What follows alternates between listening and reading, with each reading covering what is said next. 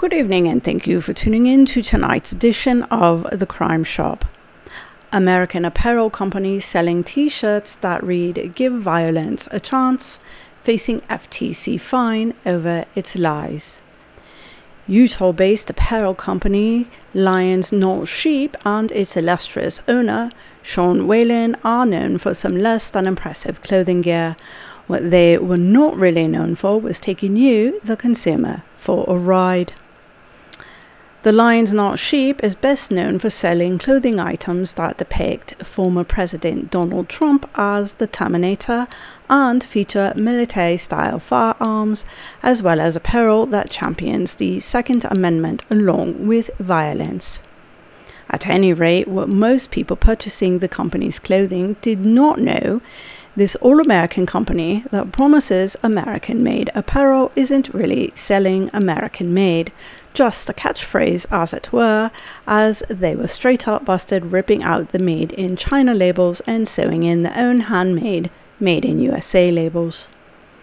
That's right, according to the FTC, the company added fake made in USA labels to clothing that had been imported from China and other countries.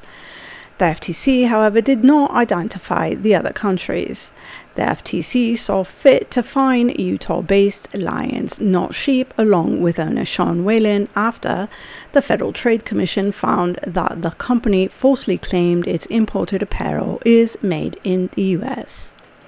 In addition to that fine, under a 12 page order from the FTC, the company and its owner must stop making bogus made in USA claims and come clean about foreign production.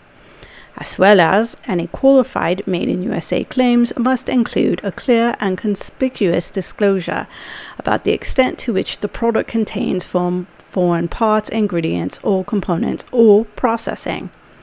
The fine was just over 200,000, but either way, I doubt very much that Sean Whalen agreed with the FTC's decision here. It's been reported, after all, that he did have a Facebook post from 2020 where he says that the shirts he purchases are from China.